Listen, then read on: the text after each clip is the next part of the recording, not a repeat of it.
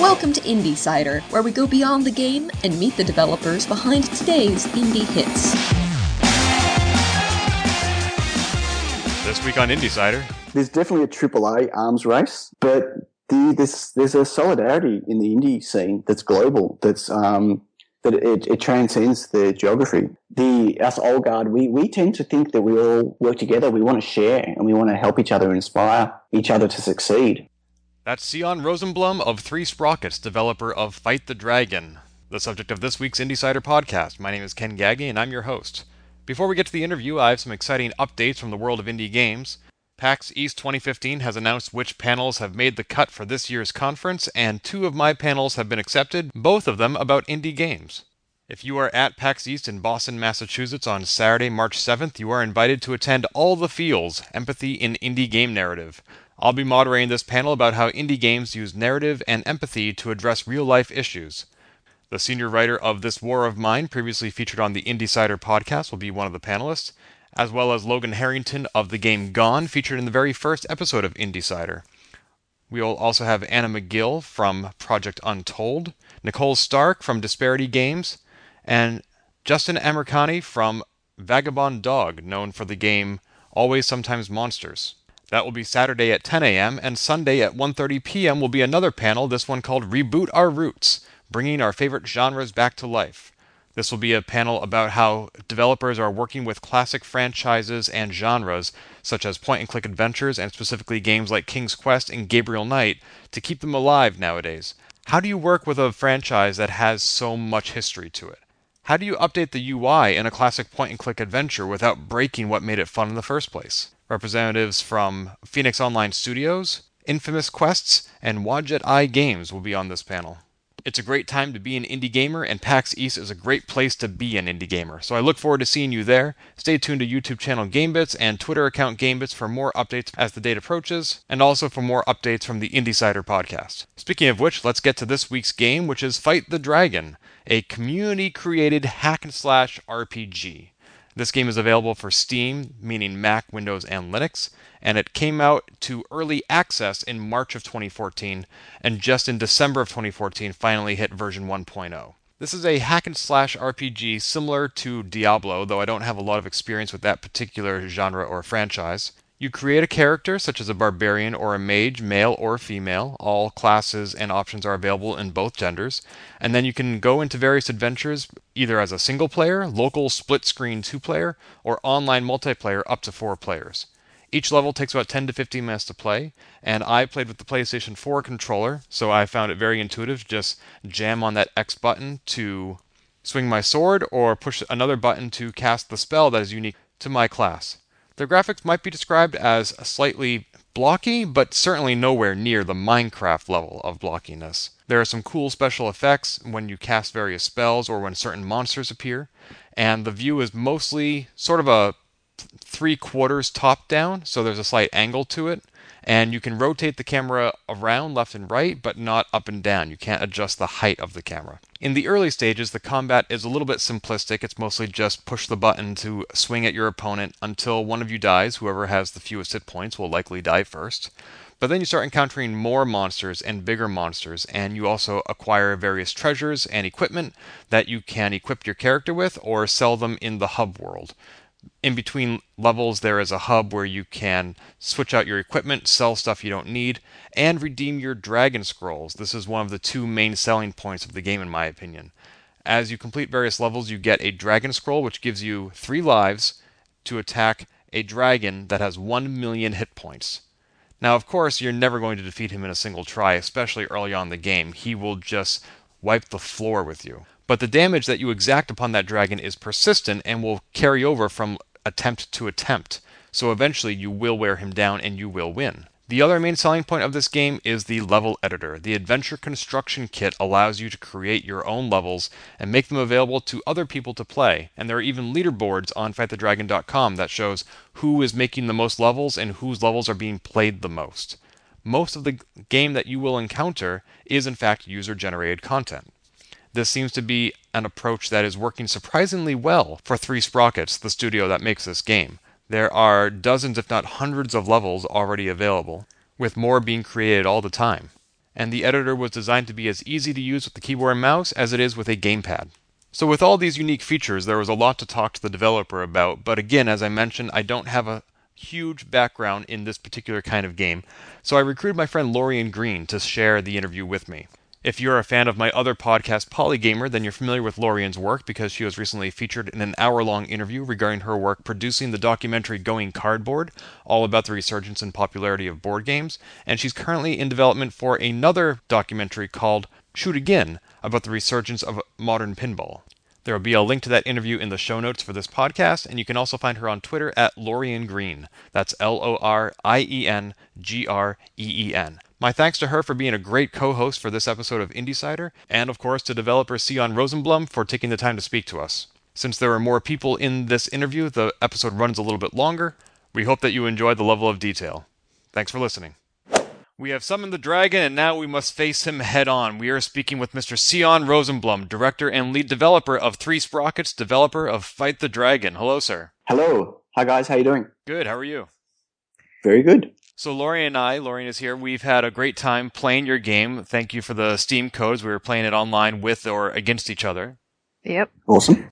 And uh, one of the things that most struck us is the number of levels and designs that we have to choose from when we're deciding what level to play next. This game is very much focused on user generated content, and just a quick look at fightthedragon.com reveals that that's very much uh, a selling point that you're focusing on that's quite a bit of faith that you showed in the player, though, relying on them to create so much content. How did you know that they would step forward and fill that gap? Yeah, that was a um, definitely a, a, risk we took, uh, especially considering that you know it doesn't take five minutes to put together an adventure. The, the last three games that we've made, like Fight the Dragon, Cubemen 2, and Cubemen 1, the original Cubemen, all had level editors inside them. The Cubemen 1 level editor actually shipped really late, um, I built it straight away so I could build my own levels, but the community was screaming for a level editor for a very long time before I agreed to release it. And then with Cubemen 2, we released a level editor straight away as part of the game. But um, you can whip up a, a, level in five minutes inside Cubemen, where with Fight the Dragon, you know, we have people who devote, you know, 30, 40 hours on one adventure, just crafting the adventure.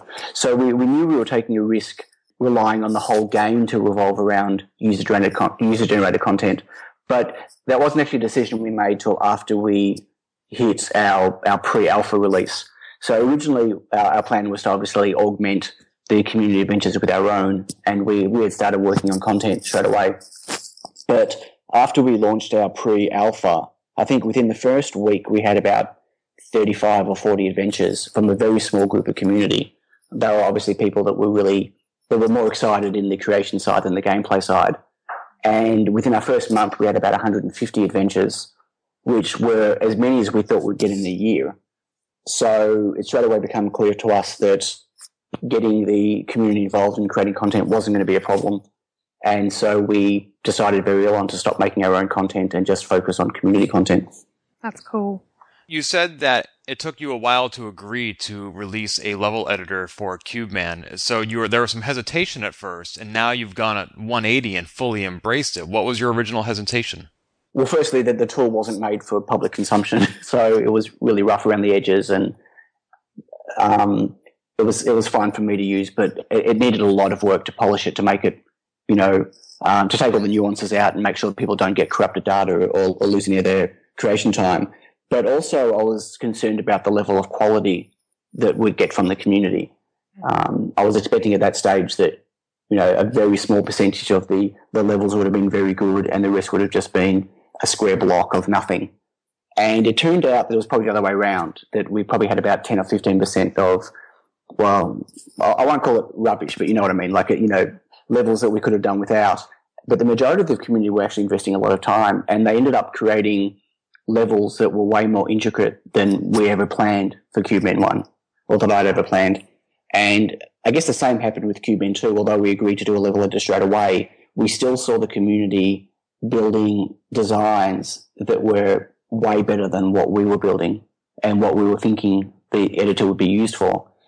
And once again, the same thing happened with, with Fight the Dragon. I mean, we, we had community members working out how they could build logic systems with our switches and gates like to, to open and close gates well before we had logic systems inside the game. like it's a lot of the uh, the tools and the, the features we've put into the construction kit in Fight the Dragon now were totally inspired by what the community were making without those tools. Yeah, we're, we're, we're big fans of, of building easy to use content or easy to use creation tools so the community can build content. And, and that we obviously spent a lot of time in Fight the Dragon on that. Probably half of our development time was just on the creation kit. And you've acknowledged your contributors through a variety of leaderboards on your website. What other sort of user engagement or incentives are you offering to get people creating? Interestingly, we haven't had it, added any. Uh, the the creator leaderboards came quite late, and they were there. I, I guess there are some people, that, some creators that use them uh, as incentives. You know, they want to be on the top of the leaderboard, but they were really just a, a side effect of all of the stats we were collecting, collecting that we gave access to the creators for, so they could see um, in their dashboard, you know, how many people have played their adventures and how many people have died and how many enemies were killed, how much loot and XP. There's, there's quite a lot of data they get from um, from the play data from the community. So it was just, the leaderboards were just a why don't we just make a leaderboard type thing. Other than that, though, apart from some community members that have asked to be incentivized to build content. We haven't done it, and most of the community don't want it. They um, they see the joy in just having the adventures played, which is a whole different issue we've got right now, which I'm, I'm happy to talk about later. Where we thought we'd have problems getting good adventures, where actually turned out that we've got so much content and so much good content that we haven't had to worry about a reward system or anything else. Um, very early on, we were going to lock away um, advanced slash or professional features inside the construction kit and only unlock them to creators who have done a really good job. And our community hated that idea. Like we thought they'd love it. We thought, you know, the fact that they could actually level up as a creator, not just as a character, would be a really cool thing. But it turned out that the community just wanted access to all those tools straight away. They didn't want to be hindered in their creativity. And so they actually asked us to remove that functionality, you know, remove the whole uh, leveling up as a creator idea. So, you know, we probably spent months in, implementing that and we just ripped it out one weekend. well, the customer is always right. That's all right. In this case, yes, they were definitely, it, it was, it made sense. Like we were, we were definitely, we were hampering them. So in gamification terms, it sounds like creating the levels for them was um, intrinsically rewarding versus extrinsically, and that's just sort of like you know the holy grail. Like then you don't have to like build all those artificial like rewards in. So that's awesome for you guys. So you had mentioned how uh, you know super detailed people were uh, as far as coming up with their different levels and stuff. Do you have any specific examples of like really cool things you've seen people build so far? Yeah, well, okay. Well, apart from the fact that in terms of just pure creativity, the the way they've been combining, um, you know, the different paint swatches and stuff we give them to come up with, you know, like for instance, we, we gave people the ability to do kind of like you know snow environments or ice and sand and the way they've been joining them together to build a really like immersive visual environments is, is blown us away. It's, it's well beyond anything that we have tried creating ourselves. But like my example with the, the switches and gates. So we, we didn't have the ability to have like logic triggers and, and timed events inside the editor at the time. And people obviously wanted to not just make a dungeon to move around, but they wanted to have interactive objects where they could set up, like a player could set off a chain of events like trapdoors opening and closing for puzzles. Mm-hmm. And this one guy built this system which, which pretty much broke our game, but that was fine. Uh, where he, he worked out that a gate takes about a second to open and about half a second to close. And so he worked out a way where he could hook the trapdoor, this series of trapdoors, like this big room, and all it was was trapdoors on the floor. And they were all hooked into these gates and using timing of opening closing on the gates. He had about 100 gates off to the side. Um, and these switches, he could time the opening and closing of all these trapdoors to make it so the player had to quickly move between them. And if, if it wasn't quick enough, you know, they'd open on him and, and he'd fall through the ground and die. But they were, visually it looked like they were, there was like a, a, set of logic to them, which there actually wasn't. It was just happened to be the timing. And wow. like, I, I, don't know how long it took him to make it, and it would have been something very, very hard to do because our system wasn't set up to do it. And we were just blown away. Like we actually studied it and it, it messed with our head. It looked like spaghetti inside the construction kit, like the, way it was hooked up. But it, it really um, galvanized us to want to add that type of functionality. And so we actually stopped what we were doing and started building all these new logic systems like events and triggers and actions. So people could do that exact thing but do it much easier. That is so cool. Yeah. So, like, say I'm an aspiring dungeon builder myself. Like, where would I go to get started? Like, to even, you know, figure out the basics of this? One of the interesting things, I mean, obviously we're biased, so we, we, we think we've got an awesome editor, but we, from day one of development, we wanted to make the whole game be fully compatible with a, with a gamepad. Uh, this sounds off topic, but just, I'll, I'll, get to get to the question. So we we made sure that everything about the construction kit was really intuitive, and it looks like a really easy, like oversimplified editor, although it's quite powerful. But it was designed to be really intuitive to understand. So one of the things we've been missing this whole time is really good documentation and help on the on the editor. And every time we look at doing it, we see how well the community have embraced it without all the documentation and help that we never get around to doing it and we just keep adding more features for them.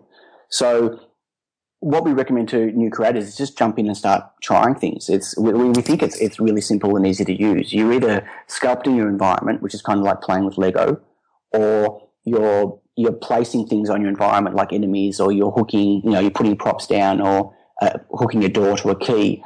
Everything's like really simplistic um, to use. And although we, we did post some videos on YouTube about some of the basic features in there, we found most people within like five or 10 minutes can, can have a basic dungeon up and running. You can also jump in and play test the adventure that you're making at any time inside the construction kit. And it puts you into full play mode. So you get enemies and you get loot drops and everything else, although you don't keep your loot.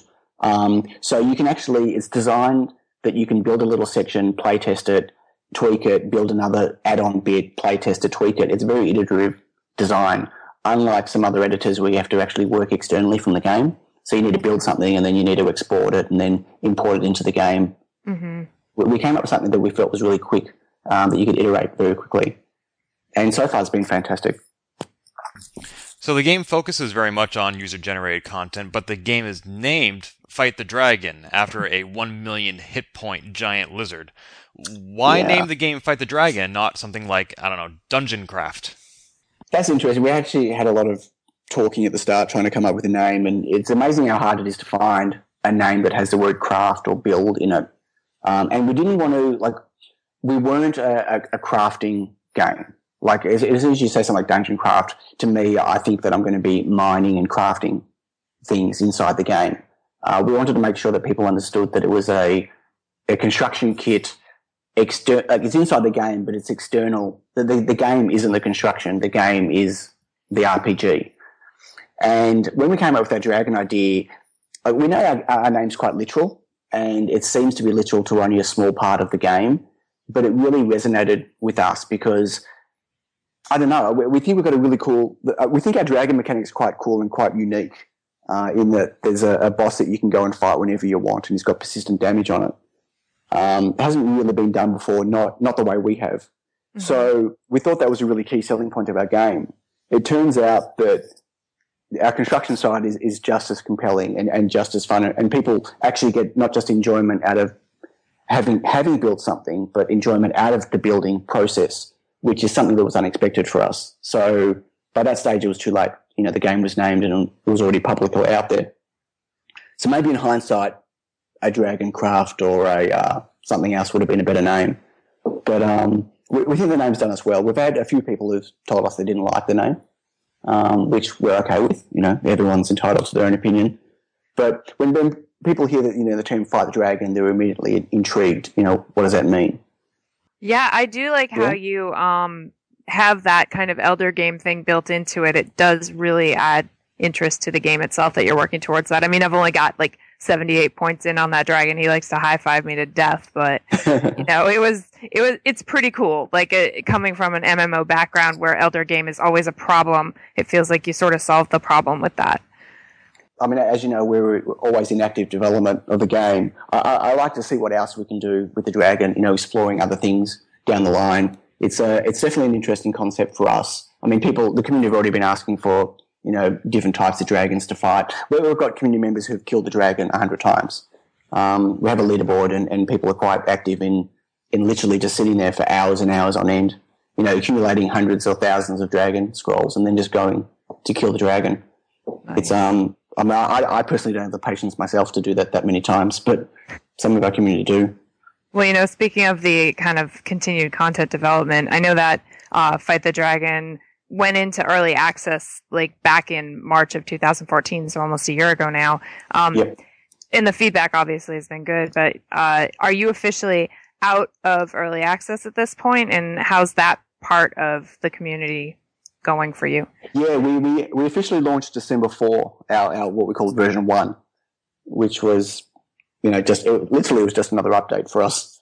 Um, although it was a fairly big update, it was just another planned update. But we, we were in early access for about nine months, and it was a really fantastic experience for us. Um, we, we made a decision day one that we were going to do weekly updates and not, I'm not talking about like, here's a couple of bug fixes. Like our, if you, if you look on the Steam forums at our update schedule, since the very first update we did, you know, it's been blood, sweat and tears for us to actually maintain our weekly updates, but we committed to it and we did it. But we've also been really open and transparent with the community the whole way through.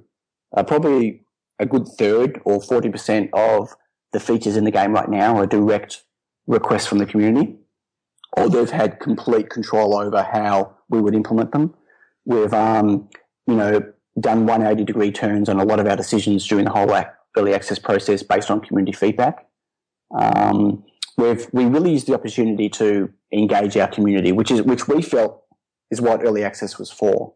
But it got to a point where not only were the weekly updates really killing us, but we, we had to put a line in the sand and say, you know, we're not saying we've finished the game, but we need to say this is enough to launch. Like we, we had to see if the game had legs outside of early access.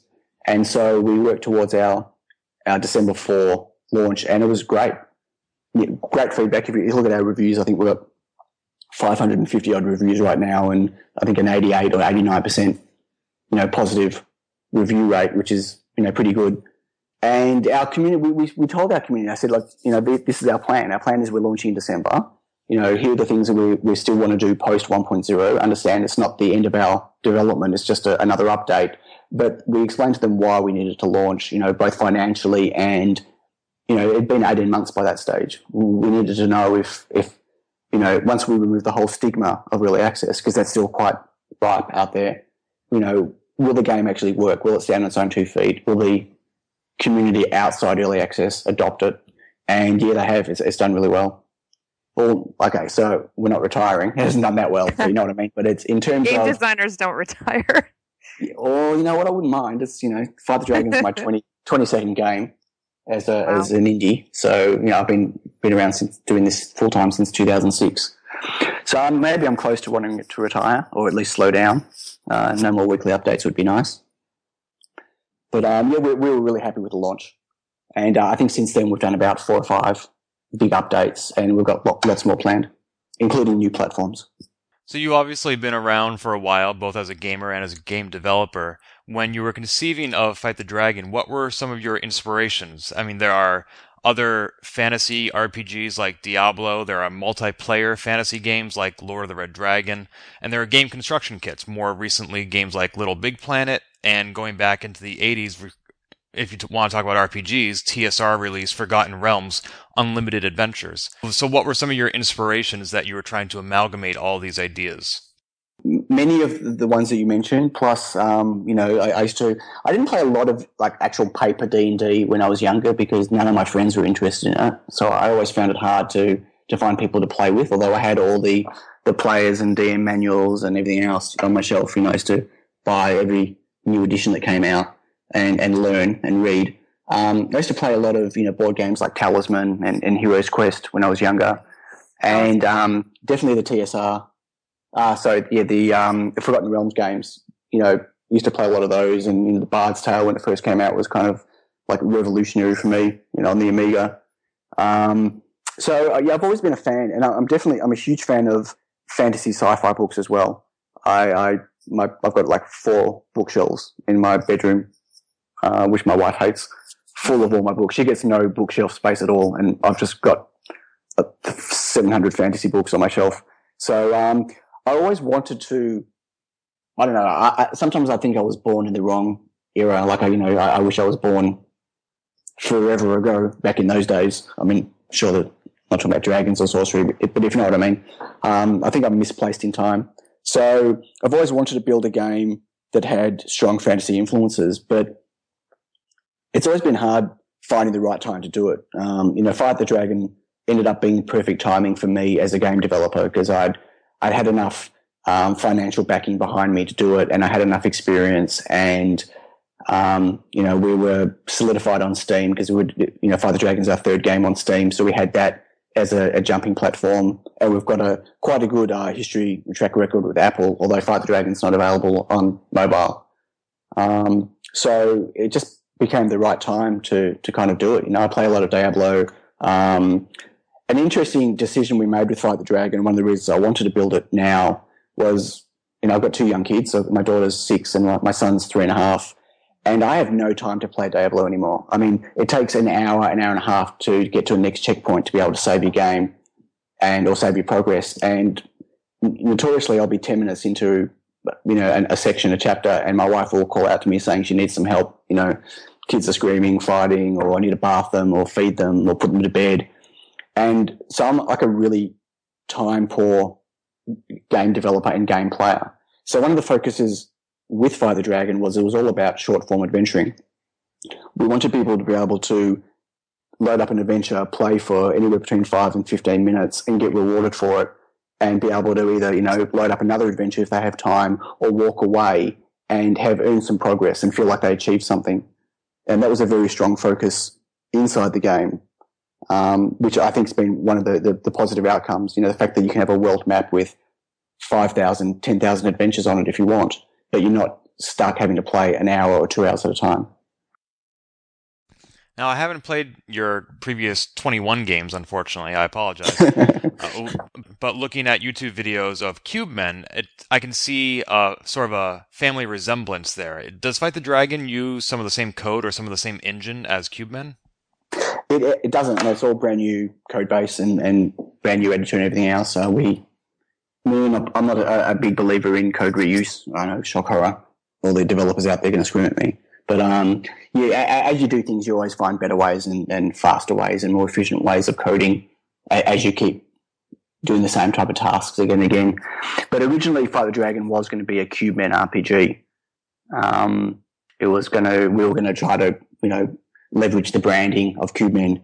But I think about two or three months into development, we decided that we wanted to break away from the branding instead and uh, and try to come up with a, a new brand and a, a, new look and feel.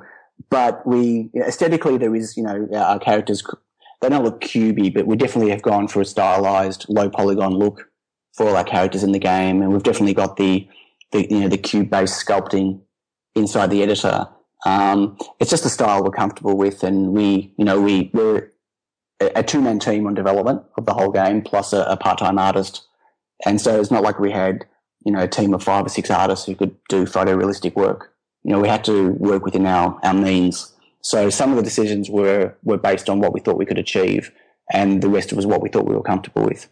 Most people like the, the aesthetic of, of the game. Um, you know, there are bits in the game that people look at and go, oh, definitely Cube, you know, Cubemen inspired. But then some people think we're Minecraft inspired, and some people think we're Lego inspired. So, and some people don't like our style at all. We've had quite a few people tell us that you know our, our art looks worse than PlayStation One art. You know, whatever. okay. Well, your game isn't for those people. Sure, sure. Well, I mean, we'd like our game to be for everyone, but I, I learned early on that you can't please everyone, so there's no point trying. Just as long as you can please yourself as a developer, that's the most important thing. You mentioned you have a good relationship with Apple, but beyond just the computer and mobile platforms, you also released Cubemen 2 for the Wii U this past September. Yes. Was that a positive enough experience that you would consider releasing other console games? It was an interesting experience. I mean, I've worked on console before externally from my own stuff, but this is the first time I've, I've released one of my own titles on, on console. The Wii U was an interesting choice for us. We, Cubemen was a perfect fit for the Wii U because we didn't have to convert the game to run off a controller. We could use the um, the gamepad and use the touch controls as well as, and we could augment the game rather than replacing the control scheme. And that was a positive for us. And Nintendo were really open to allowing us to do the cross-platform content and the cross-platform multiplayer, which was a first for a Nintendo platform. I think, yeah, Cubemen 2 on the Wii U was the first game ever to do both cross-platform multiplayer and cross-platform user-generated content. so that was what got us over the line and, and made us decide to do it. Financially, you know, obviously the Wii U is the, the least selling console out of the, the current gen now, um, and definitely out of the previous gen. So, you know, we, we're definitely not retiring off the experience, but um, it was definitely a positive outlook. Now, in terms of Fight the Dragon, our plan, the, the, game was built from the start to be completely console friendly. So Fight the Dragon is currently being developed for console. Uh, I'm not quite in a position to talk about how that's going to pan out yet, but it's definitely an active de- development right now for console. That's exciting. I had a question. We were talking about, you know, the origin of the title of um, Fight the Dragon, but where does the title of your company, Three Sprockets, where does that come from? Ah, oh, I get asked that a lot actually, and you know what? Honestly, it's it's it's a nothing name. It was a the actual company was set up for something else. It wasn't even set up for game development.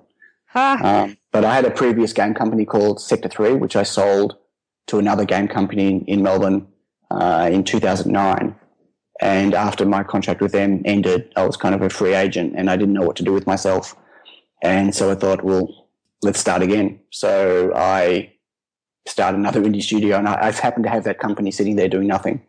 So, I mean, that that's it. That's just exciting. Yes, it is. It doesn't mean anything. There's uh, there's two of us in the company, so that's it's not two sprockets. And originally, people used to tell me it was because it was my wife and my daughter and I, but now I've got a son as well. So there's, you know, I could change the name to Four Sprockets, but it's just got no meaning. That's a it's, lot um, of paperwork.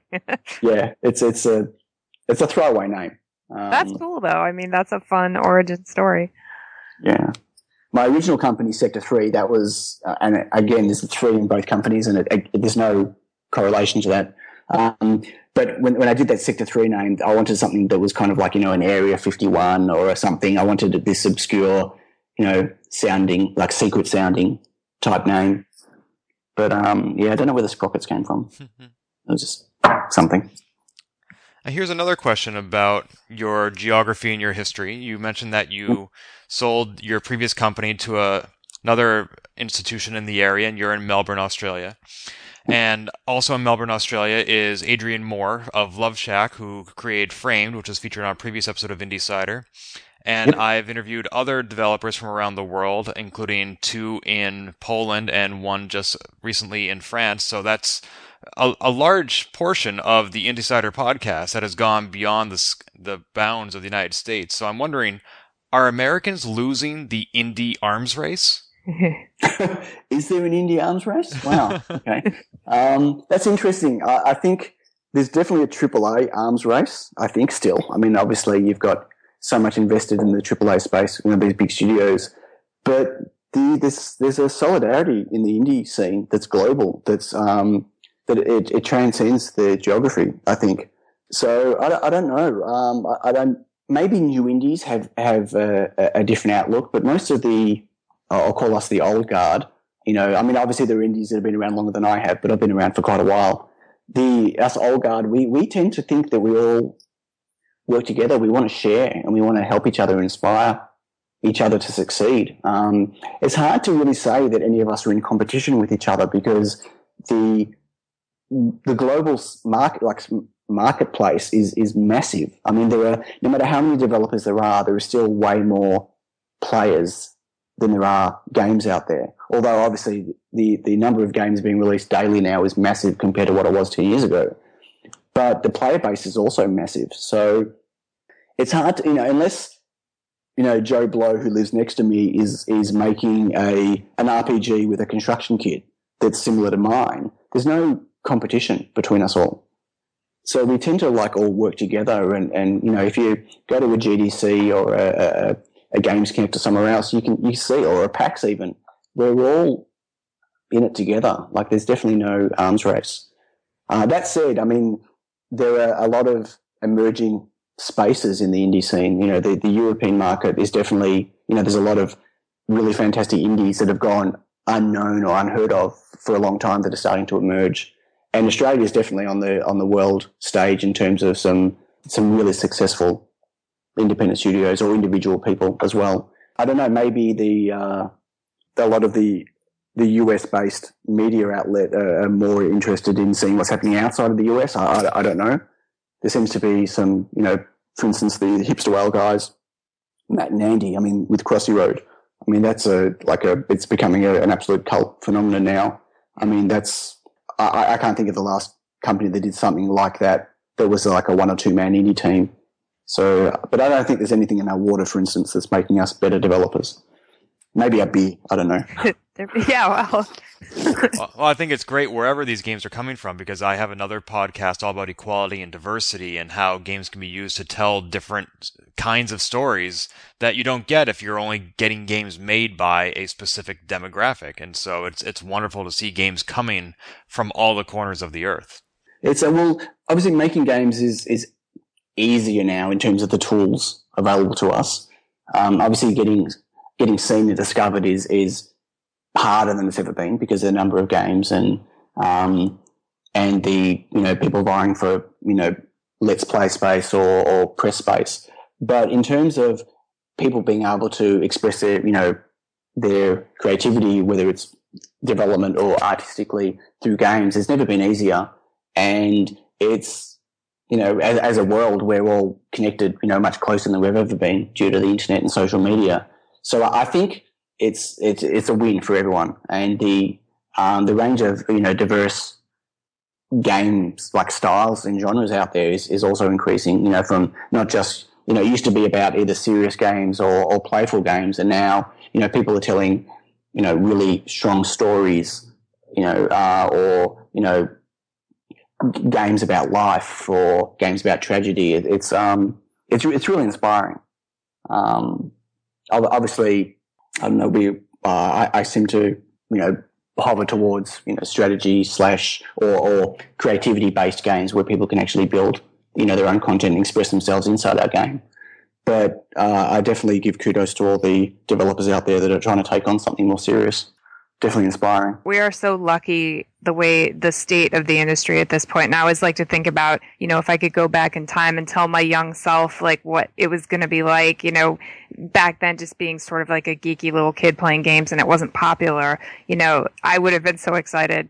You know, you could not imagine where things were going to go at this point. I was going to say, like, even today, I can't even imagine where things could go in another five years, let alone the next 12 months. I know it's exciting. Uh, so, like in that vein, what's next for you guys? I mean, yeah, that's a really good question. You know, we've got you know Cubemen three, Fight the Dragon two. No, neither of those. Um, I mean, we're still actively working on Fight the Dragon, mm-hmm. and we're we're currently prototyping some other game ideas. It's uh, I don't we don't know to be honest with you, and it's been a question I've been asking myself for a little while. We tend to kind of fall into what's next and realize this is what's next after we subconsciously made that decision. We're, we're always prototyping, discussing ideas. You, you can't not. I mean, you know, it, it's as a developer, one of our biggest well, biggest problems for an indie is you've always got too many ideas and not enough time to to work on them or try them out. So the ultimate question though is what ideas are worth doing, what ideas are, you know, which ones have a chance to be both commercially successful and can fulfill, you know, actually pan out and, and be enjoyable to make and enjoyable to play. I'm a strong believer in the whole it's okay to be making games to make money. Um, at the end of the day, you know, there are, there's camp of people that think that it's, it's only about a creative outlet and, and making money is secondary. And, and, and it is secondary. I mean, if you do what you love, generally things fall into place quite well. But at the end of the day, you know, I need to feed my kids. I need to pay my mortgage you know, I've chosen games as a career and it has to be financially viable for me. Otherwise I can't do what I want to do. So that, that commercial element is always there. It's always hanging over my head. And obviously, uh, you know, a game like the Dragon is the biggest game we've ever made. It was 18 months in, de- in development before we launched, and it's probably got another six months worth of ongoing active development time on it. I mean, that's a huge financial commitment. Huge. So, you know, we need to make sure that we can actually make money back off, off the titles we make. Yeah, that's fair. Well, it sounds like you're on the right path. This game seems to be doing pretty well, and I hope it continues to do so. Thank you. Yeah. Thank you. And it's been great having the opportunity to chat with you and play your game and learn more about it. We already mentioned that the game is available on fightthedragon.com. Where else can our listeners find you and your company online? Uh, we've got threesprockets.com, but we really don't spend a lot of time on there right now. And at Three Sprockets on Twitter. Um, we've got a Facebook page, Three Sprockets slash Three Sprockets and slash Fight the Dragon. But um, we, right now we tend to spend most of our time either on Twitter or on the Steam community forums because that's where our you know our biggest player base is. As we start moving to other platforms, we'll need to start working out where we're going to get our community to to congregate. Um, we probably shouldn't have kept everyone on Steam for so long, but it's, it's just a convenient place for us. But definitely in Twitter and, and Facebook, we're around and we're always happy to chat. Um, I, I, tell people in the Steam community, I'm always happy to accept friend requests. And if I can chat, I'll chat with people. You know, if I'm busy, I'll let them know that I'm busy. Wonderful. Well, if your user generated content is any indication, you have a great community already. Thank you. Thank you. We do. We have a pretty awesome community. The game wouldn't be where it is today without them. So we're, we're definitely appreciative. Well, thank you for your game and thank you again for your time, Sion. It's been a pleasure. Yeah, Thanks, guys. pleasure. Thank you. Awesome. See ya. This has been IndieCider, a GameBits production. Find more episodes, read our blog, or send feedback at indiecider.net.